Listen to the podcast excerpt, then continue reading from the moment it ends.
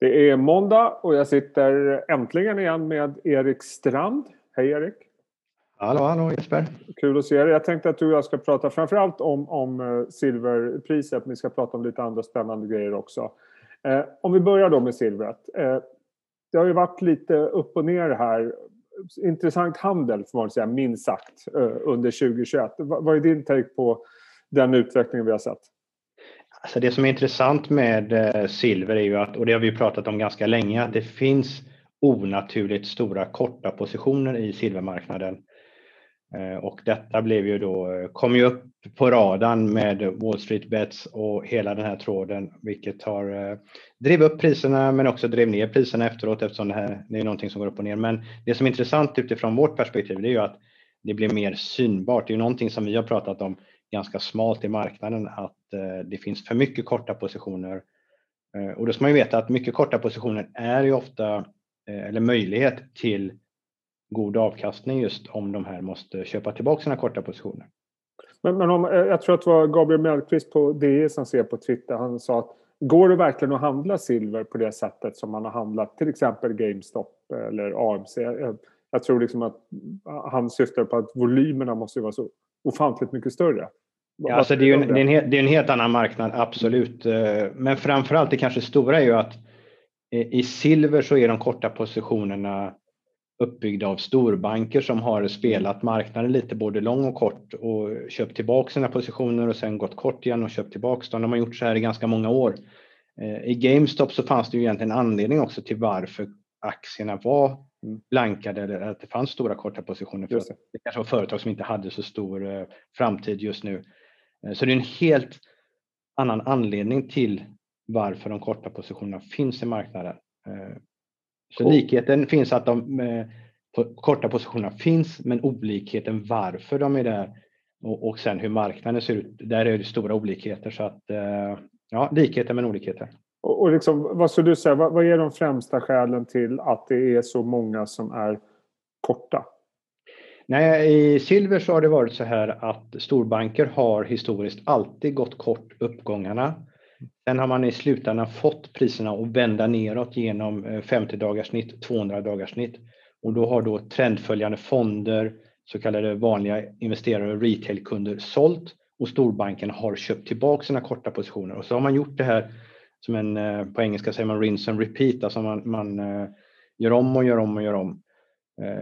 Och tjänar lite pengar hela tiden på det här. Men vad som har hänt nu sedan sommaren tjugonitton är att den största storbanken har lämnat det här spelet, vilket är väldigt bra, och de andra fyra som är kvar sitter fast i sina korta positioner. De kommer inte ur som de har gjort förut, och det är det som är, för det är egentligen ingen naturlig kort position, utan de har haft det mer som ett, ett spel för sig, och det, det är det som gör det intressant att de, nu tvingas de kanske verkligen köpa tillbaka där och vi får en naturlig andel korta positioner, och det det kommer bli en positiv engångseffekt för alla investerare när det här försvinner. Och inom ädelmetaller har vi då även sett flera banker blivit, eh, fått böter för vad de har gjort i marknaden.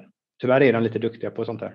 Men vad säger man annars i den här typen av marknad vi har med låga räntor, kraftiga stimulanser, ökade skuldsättningar och, och så vidare? Se, ser man också att volymerna går åt andra hållet? Att man ser fonder, pensionsfonder och dylikt som faktiskt köper mer silver? Vi såg en uppgång i silverpriset under tjugotjugo. Ja, man kan ju säga så här, framförallt har de kanske börjat köpa guld och guldgruvbolag, och sen börjar de då bli, kanske bli intresserade av silver också, och det är både stora investerare och pensionsinstitut som tittar på den biten. För det finns få alternativ, jag menar börsen tickar på fortfarande, men alla undrar ju hur länge. Obligationsmarknaden, ja ibland hjälps den utav då företagsobligationsköp från stater och sånt, alltså som är ganska, har inte med marknaden att göra egentligen, men så där finns inte så mycket avkastning i framtiden att hämta heller, och då, då blir ett alternativ blir ju råvaror och eh, särskilt då ädelmetaller som är extra intressanta för större investerare. Men eh, i en sån här marknad som vi är inne i nu, som, som är väldigt, väldigt speciell med, med liksom eh, stor riskaptit för aktier, vi hade det här med skuldsättning och de låga räntorna, nu har ju sig långräntorna börjat röra sig uppåt i U S A lite grann, visserligen från låga nivåer. Rent teoretiskt med en sån marknad där det är aktier som gäller, hur brukar silver och, och förvisso även guld gå? Ja, men alltså, hela marknaden är ju en marknad och eh, det är ju en, någon form av tävling av kap- om kapitalet. Så det är därför jag ser det som en potential. När det är lite underägt i relation till obligationsmarknaden, aktiemarknaden, så finns potentialen kvar. Risken ökar egentligen när någonting börjar bli överägt. Alltså när det ägs för mycket, då, då ökar risken i det. Så att jag ser ju det som en potential, någonting som inte kommit för att mm. en rotation på, på kapitalet in i råvaror, ädelmetaller kommer skapa kraftiga uppgångar. Och som du sa, stimulanserna från centralbankerna har ju blivit helt, nästan, jag ska säga galet stora. Och tittar vi nu på länderna och deras skuldsättning. Jag menar, hela caset var ju väldigt starkt innan eh, covid nitton-åtgärderna. Eh, och nu kostar de ju bara mer och mer och vi flyttar alla... Jag menar, allting fungerar idag, men det beror ju bara på att vi flyttar problemen ekonomiskt in i framtiden. Och det är klart, eh, det blir en monetär inflation som gynnar eh, ädelmetaller som guld och silver. Och... Eh... Om man tittar på din prognos över silverpriset, den står väl ungefär tjugosju någonstans nu, va? Ja. Hur ser du utvecklingen under resten av året och framöver?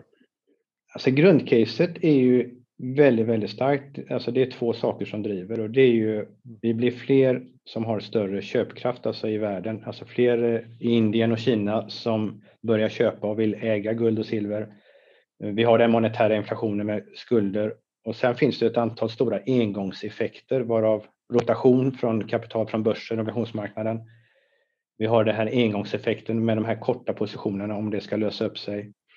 Eh, och sen så ser vi då i bolagen som vi investerar i att eh, de gör bättre och bättre vinster nu med högre priser. De höjer sina utdelningar, de gör aktieåterköp, eh, de gör uppköp mellan bolagen. Och det är ju också väldigt, väldigt positivt. Så att... Eh, Ja, nej, det känns, det känns riktigt bra inför tjugohundratjugoett. Och om man tittar på din portfölj då, hur skulle du sammanfatta den vad gäller hur den är uppbyggd?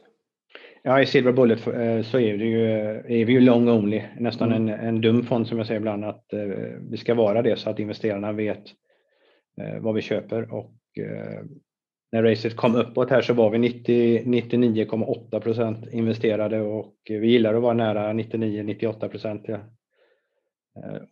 Fördelen är ju då att investerarna vet vad de köper. Vi är long only. Nackdelen skulle väl vara då att vi går inte ur marknaden om den börjar bli svag, utan vi är inne hela tiden. Mm. Om man tar en kort titt på guldpriset då, som har, den har ju trendat ner lite grann senaste tiden. Hur, sätter du, hur ser du på det priset, och kanske framförallt i relation till silvret? Ja, vad man ser här är ju att silver har gått klart mycket starkare, och den här gold-silver-ration har ju kommit ner ganska kraftigt nu. Från att ha varit över hundra ner mot sjuttio, ner under sjuttio till och med. Mm. Sen brukar ju inte ädelmetaller, alltså den ska ju ner mot trettio till ett, så det är fortfarande en ganska lång resa kvar för silver. Och den här gången har vi anledning att tro att det ska ännu lägre. För man ska veta att det finns bara sexton gånger så mycket silver i marken som guld. Och man får bara upp åtta gånger.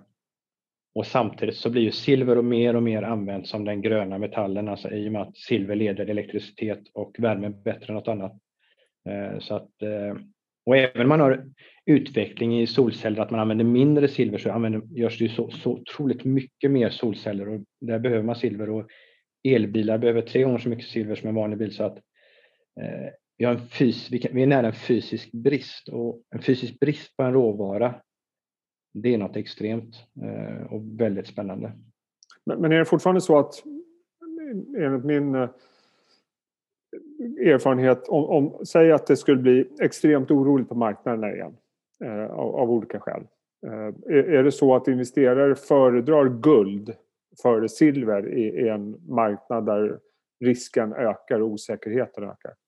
Ja, absolut, så är ju, ska man ha ett försvar i en portfölj, ja, så är det inte silver man ska äga, utan då är det guld, och kanske inte guldgruvbolagen utan guld som råvaran ett till ett. Mm. Uh, och nu har ju guld, som du sa lite innan här, stått lite mer stilla, lite beroende kanske på att vi, dollarn försvagades ju ganska kraftigt förra året, och sen så har den ju kommit tillbaks lite, vilket ju alltid ger lite motvind för guld. Det är väl en anledning till att guld i dollar mätt och stått stilla ganska mycket just nu. Jag tänkte att vi skulle avsluta och prata om en annan fond. Det är Precious Green som har varit igång inte så himla länge. Hur skulle du säga inledningen har varit? Ja, inledningen har ju varit över all förväntan så att säga. Även om man hoppas på mycket när man startar en ny fond. Men nu har det ju varit fem, fem månader i rad med positiv avkastning och ganska god positiv avkastning. Och vi har ju gynnats såklart. Alltså grund, grundtanken är ju att vi istället för att ha fyrtio procent obligationer eller säkra statsobligationer så har vi fyrtio procent i princip mot guld. Kan ha lite andra ädelmetaller också, men i huvudsak fokus guld. Vilket vi tror både har den här skyddets potentialen och också kan ge lite god avkastning som blir svårt med statsobligationer de kommande tio åren. Så det känns väldigt bra där, men samtidigt så, och istället för sextio procent globala aktier så har vi ju sextio procent mot greentech. Där vi har delat upp det i fyra olika delstrategier för att få en riskspridning. Och där har vi såklart då, tajmingen var ju fantastiskt bra med tanke på att när man börjar känna att det blir en Biden-seger, mm. även om den satt långt inne så, så, så blev det ju det. Och det bör, men ryktena, eller liksom trenderna var ju åt det hållet, eller prognoserna, och det fick ju mycket av grön energi så att säga att eh, växla upp då. Som det var egentligen precis motsatsen när Trump ökade på med kolkraft istället och, och fracking och allting. Och Biden vill ju komma tillbaks till alltså här, samarbetet att skapa en grönare värld. Och om man tittar nu, alltså E S G, hållbarhet, green tech är ju oerhört stark trend. Vi ser enorma flöden in i så kallade hållbara fonder. Alla vill kalla sig hållbara idag. Spelar nästan ingen roll vad man har i portföljen så ska det kallas hållbart. Vad är det liksom, känner du, förutom att du har en stor andel liksom, guld i, i själva portföljen, vad är det som skiljer de aktierna som du har i din portfölj jämfört med många andra fonder inom, inom, som marknadsför sig lite liknande om man ska säga så? Ja, eller, eller oliknande.